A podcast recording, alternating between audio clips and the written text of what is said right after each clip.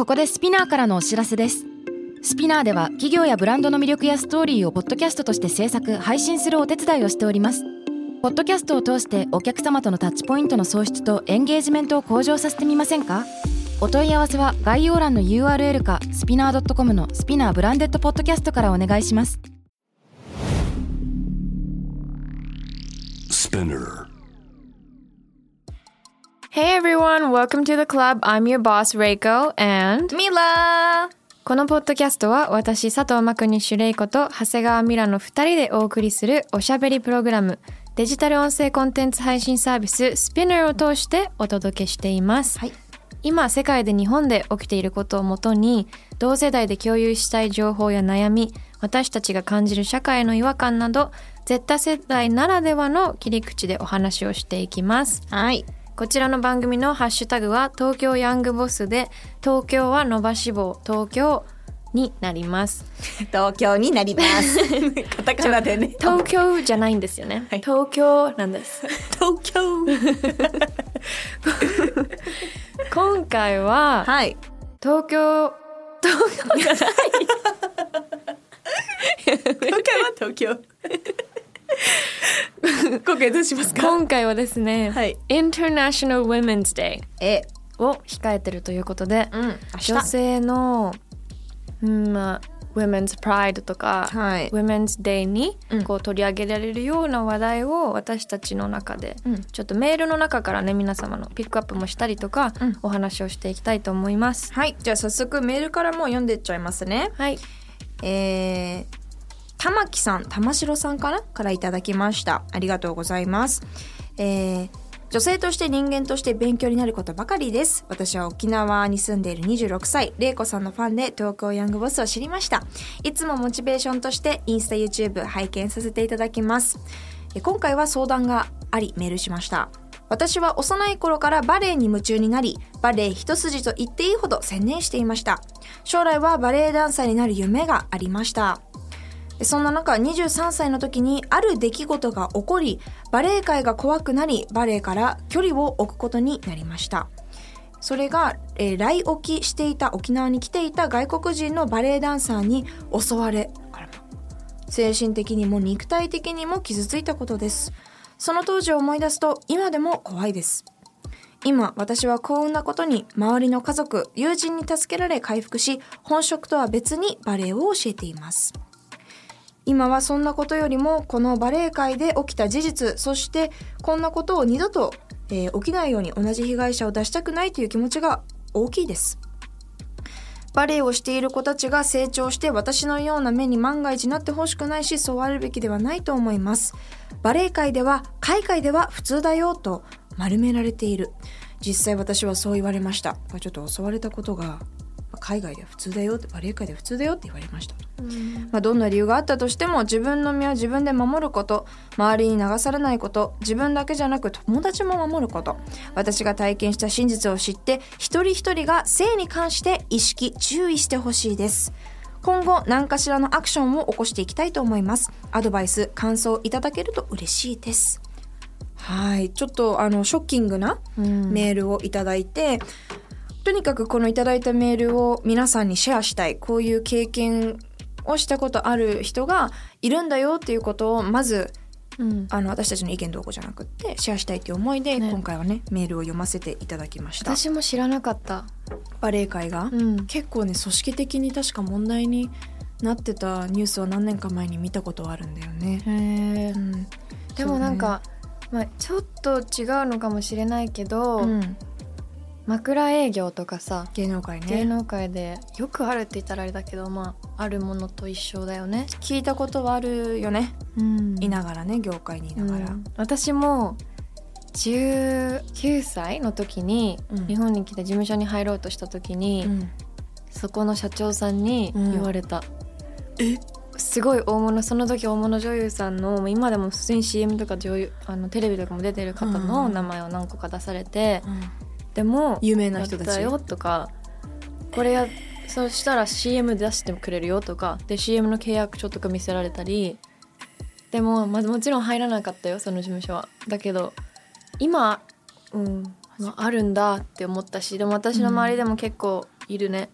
あいるんだ。うん。だからまあなんか他人事じゃないね。どこまで普通どこまで本当なのか分かんないしどこまで普通なのか分からないけどそれが嫌で、うん私はもうあこれ違う私の進みたい道ではないなってすごい思ったのを覚えてるから、まあ、バレエもそうなのかっていうのは、まあ、みんながじゃないかもしれないけど、うんうん。私の今の事務所は全然違うし、うんうんだから本当に人によるのかもしれないし終わその時代ちょっとむ一昔前みたいなイメージもあるけどね、うん。枕営業って。確かに。そうね。さ最近はさすがに聞かなくなったけど、うん。でもやっぱ芸能界だけじゃないんだって言ったら変だけど同じようにバレエ業界とかきっと私たちが知らない世界でもそういった集団的な、あるだうん、被害っていうのはあると思うからまずこうやってメールを送ってくれたことに、うん。とっても感謝したいですしストーリーをシェアしてくれたことに本当にあのありがとうって言いたいですしうん。だこうやってシェアしてくれる人がいるからこそあの間違ってこう伝わらないといいんだけどレイプとかその被害とかっていうのは絶対に自分のせいではないのでうん。その加害者がもう100悪いからうん。よくいるけどうん。服装がなんかチラチラ見れてたんじゃないとか、いやそういうね。うん、だけどそうじゃなくって犯罪をしてる相手が悪いんだからまず自分を責めてほしくないしうん。そしてこういう経験を聞くことで改めて私たち女性たちが、まあ、逆のね男性被害もあると思うんだけど、まあ、今日は International Women's Day ということでうんあの一人でも被害が起きないようにこういうストーリーを知ること、うん。そしてこう日々生きていく中で日本ってとっても安全な国だと思っててもこういう体験っていうのは、うんうん。あのよく聞くので前にラジオで私のスタートラインの番組で来ていただいた専門家の方に教えていただいた話でそれはねオンエアの時に話してもらえなくて CM 中に教えてもらった話なんだけどまあこの去年一昨年に来てもらったのかな番組去年か。今日本で一番起きてる、えー性犯罪要はレイプで一番多いのは家庭内レイプが一番多いんだって。え？でえっ、とお父さんがお風呂入ってる時に入ってくるとか実のね。だからそういうレイプが一番日本では多いんだでその専門家の先生のところに、えっと悩みのメールっていうか手紙が毎日届くんだって。それが一番多いんだって。え鳥肌立った今。やばいよね。ちょっと本当にあの残酷すぎ残酷というかうん。びっくりしすぎてそうそう。その先生もその話をしてくれた時も涙ながらに教えてくださってうん。あのやっぱりそのコロナ禍でまあちょっと言い方悪いけど今までだったらこう外で性的欲求を処理していたお父さんたちがそれをしないで帰ってくるから全部閉まっちゃってたから風俗が。帰ってきて娘に手を出すっていうのはよく一番多いって言ってた。日本で？そう。やば。やばいよね。それはちょっとなんか言葉を失うね。そう。でその子たちがじゃあ家にいたくないって言って街に出ます。人が多い新宿とかうん。路頭に迷います、うん。え君大丈夫？泊まるとこある？って言って。うん。そんなさ若い子だからさ、止めてくれるんだと思ってまさかそういうことに女と男になるって思わないじゃん、うん若いと、うん。いくら高校生でもわからない子はわからないと思うんだよね。うん。でそこでまた被害が生まれる。っていうのが、まあ今一個ある日本の事実現実かなって思うんだけど。うん。そうそう。だから何かこうアクションを起こしていきたいと思いますってこのメールいただいた方言ってくださったんだけどそれもすごく素晴らしいけどこういう体験をシェアしてくれることがもう一番の大きな、う。うん、アクションかなって思いますしそこで私たちがメディアに出る人間としてこういうメールをきちんと取り上げてうん。発信するのも、あの大きな責任かなっていうふうには思ってます。私たちも学ぶことたくさんあるからね。そうそう。知らなかったっていう現実がたくさんあるからねそうで例えば私もこの間ニュース見てて一個気になったのが、えー沖縄のジェンダーギャップが全国で最小、まあ、このジェンダーギャップ指数、まあ、男女格差の指数ですねジェンダーギャップっていうのは。これが、えー全国を11地域に分けた時に要は、えー北海道北関東信越近畿四国など感じで分けてったら、えー沖縄が一番格差が少なかったとのことです。まあ、ただ、えー一方で何だったっけな、えーと政治分野での格差がすごくて女性の政治進出や役所での管理職の雇用が進んでいないという課題も浮かび上がったそうです。うん。面白いね。でも地域によってそんな変わるってことだもんねそういうのも。うん、世界のジェンダーギャップの、うん。えっと、日本のランキングをちょっと今見てみるね。うん内海日本むちゃくちゃ低いからね先進国とは思えないぐらい低いんですけども、えー、2000えー、わお2000ごめんなさい去年のデータでいいかな？まだ多分今年が出てない。2021年のジェンダーギャップは156カ国中120位という結果でございます。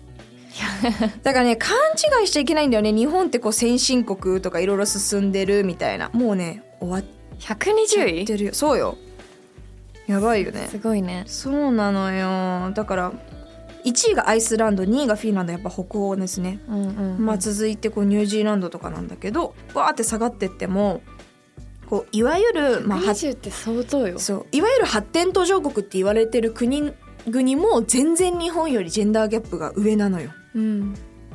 順番がスリランカガーナギニアアンゴラ120位日本って感じです。うんまあでもね私たちこうひ個人のなんて言ったらいいのかな、まあ、男尊女卑文化が日本はすごくあるからこれってもう社会が変わるっていうよりも一人一人の意識を変えていかないいやそうだとと思うもう女の人はキッチンにいてえでも料理してた方がいいんじゃないとか、えうん。男なのにこれできないのとか稼いでないのとかそのあの国のもちろんルールとかもそうなんだけどもう少しだけ私たち一人一人の意識をうんうんまあ、このジェンダーギャップっていうのは何が基準かって言ったら、まあ、教育のアクセスとか、えっと、政治家の数とか管理職の数とかっていうあと賃金とかあるらしいんだけども、だからなんか女の人たちがさこのジェ International Women's Day とかに結構取り上げられるこのジェンダーの問題とか、うん賃金の差うん。うんとか管理職にそれこそ女の人は入りづらいとか、うんうん。どどんなに頑張っても女の人のお給料って高が知れてるからとか、うんうんうん。それを理由に頑張らない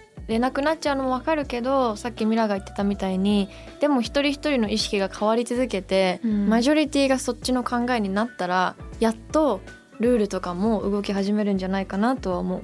結構うん海外ってそうそっちだったと思うんだよね。うんうんうんでそれに伴って今どんどんどんどんじゃあ女性支援とか会社もそういうプログラムを導入したりとかそうだね。マジョリティの女性が動き始めたから会社もそれに応えたりとか、うん。そういうのに応える会社が称賛されたりとか、うんうん。そのジェンダーイクワリティっていうのにどんどんつながってる気がするんだけど、うん日本がそこの120位にいるのはそのなんか他人任せにしちゃってるからそうだなのねかなって感じる。間違いない。いつか変わるだろうみたいな、うん。誰かがやってくれるだろうってのがあるよね。うん。確かにこの120位っていう数字はねこのね45年ほとんど変わってないんだよね。もう上がってってない。のもうずっと停滞よ。まあだろうね。変わってないもんだって。うん、まああのが。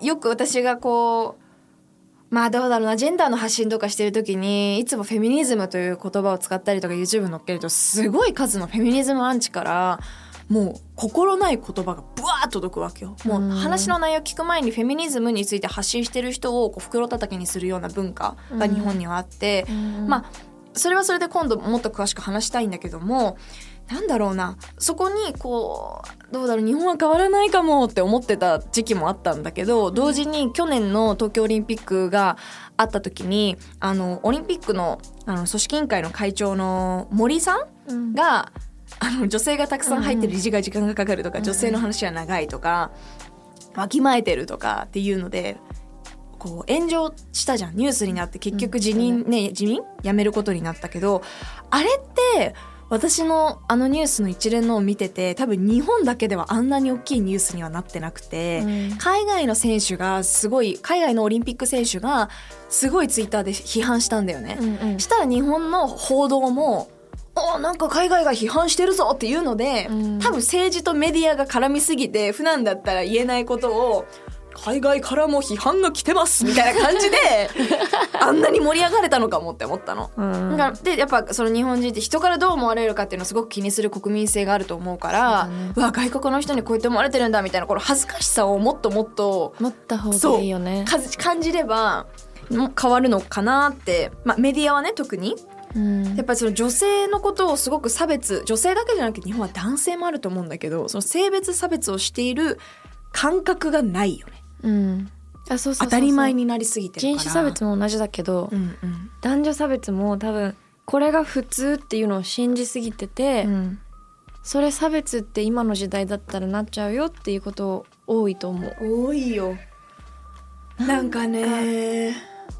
まあでもそのまあなんだろうなだからといって何かアクションしようとかこれしようあれしようっていうのはすごく難しいと思うんだけどいきなりやるのは、でも日々私たちがこうは友達同士で使っている言葉「めめしい」とかって「女女しい」って書いたりとかさ、ちょっとそれを気をつけるだけでまた変わってくると思うし、うん。あとはまあ明日ね International Women's Day っていうことで多分いろんな企業とかメディアとかえアクティビストの皆さんがインスタとかツイッターで発信すると思うの。うん。それをリツイートしたりとか、うんうん。いいねしたりとかっていうのがめちゃくちゃ大きなパワうん。ーになるんじゃないかなって、いろんな人のシェアするのいいね、うん、してほしい。ん、なんか結構ニューヨークとか行った時にミモザの花がやっぱり International Women's Day のうんうん。付近になったの。黄色い花あのイタリアではすごい celebration がすごいらしいんだけどミモザの花を使った。でもニューヨークでもすごかったからなんかさっきね一緒にニュース見てた時もうん、すごいなんか「How to celebrate International Women's Day」みたいな。あなんかあたかもバレンタインをね、てか祝うみたいな。多分海外だったらバレンタインと同じぐらい International Women's Day はもうほんとこの5年ぐらいで多分盛り上がってるし、うんる。バレンタインぐらいの勢いで女性たちが盛り上がるイベントでうん。どんどんどんどんなってるから、うんそういう、まあ、海外のメディアになってしまうけどインスタとかでもさ、うん。セレブの人から、うん。メディアからブランドとかもそうだみんねな絶対にセレブレートするじゃない、うん。するね。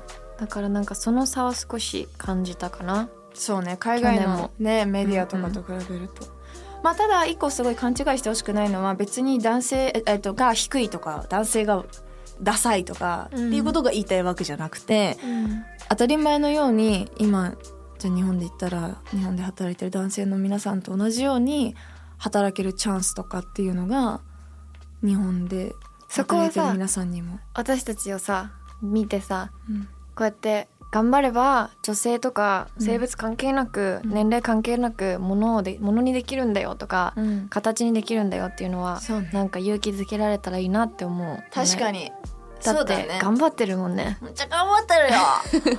めっちゃ頑張ってるよ。戦ってるんだよ。戦ってるよ。こうやってなんかポッドキャストで話すこともうーんまあリスクってほどのリスクはないけどまあでもね、うん。意見言うって絶対必ずしも叩く人も出るものではあるって私は思って発信いつもしてるから、だからまあ一日でも早く男性だからとか女性だからそういう性別が理由で傷つく人がうん。要は不平等、うん。で平等にしたいわけじゃなくて対等にしてほしいなって私は思うから、うん。やっぱ女性の体と男性の体はどうしどうしても違うわけだし、うんうんじゃあ女性が働くってなっても子供を産むっていう選択する人はうん。産みながら働くってことは会社がその制度を整えなきゃいけないしうんでも会社がその制度を整えようとするためには私たちがどんどん声を上げて本当そっちだ先だとツイートとかいいねしまくってねリツイートしたりこういう私たちの発信を応援してくれたら実は大きな一歩になるんじゃないのかなってうん思いますね。落ち今ので落ちでいいですか？落ちたね。はいということでうん。このプログラム東京ヤングボスは毎週月曜日配信となります。はい。ハッシュタグはハッシュタグ東京ヤングボスカタカナで東京の場所棒でヤングボスになります。スピナーのほか Apple Podcast、Spotify、Amazon Music など主要なリスニングサービスにてお聞きいただけます来週はですね私たち、まあ、SNS で主に発信させてもらってるんですけどもいろんな意見普段からね来るんですよね。なので、うん。次回のエピソードではちょっと発信 SNS での発信の仕方とかまあちょっと苦悩じゃないけど、うんうん。についてお話できたらなって思ってます。はい。Thank you all for listening. That was Reiko and ミラ Bye!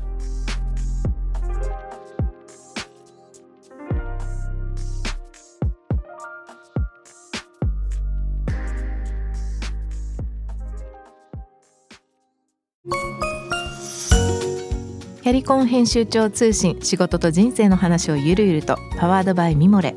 このポッドキャストではミモレ編集長の河原咲子が時には一人で時にはゲストをお招きしキャリアコンサルタントの資格を生かして仕事と人生そして職業キャリアだけじゃないライフキャリアの話を誰にでもわかりやすくゆるゆるとお話します。毎週金曜日に新しいエピソードを配信中です。ぜひ一度聞いてみてください。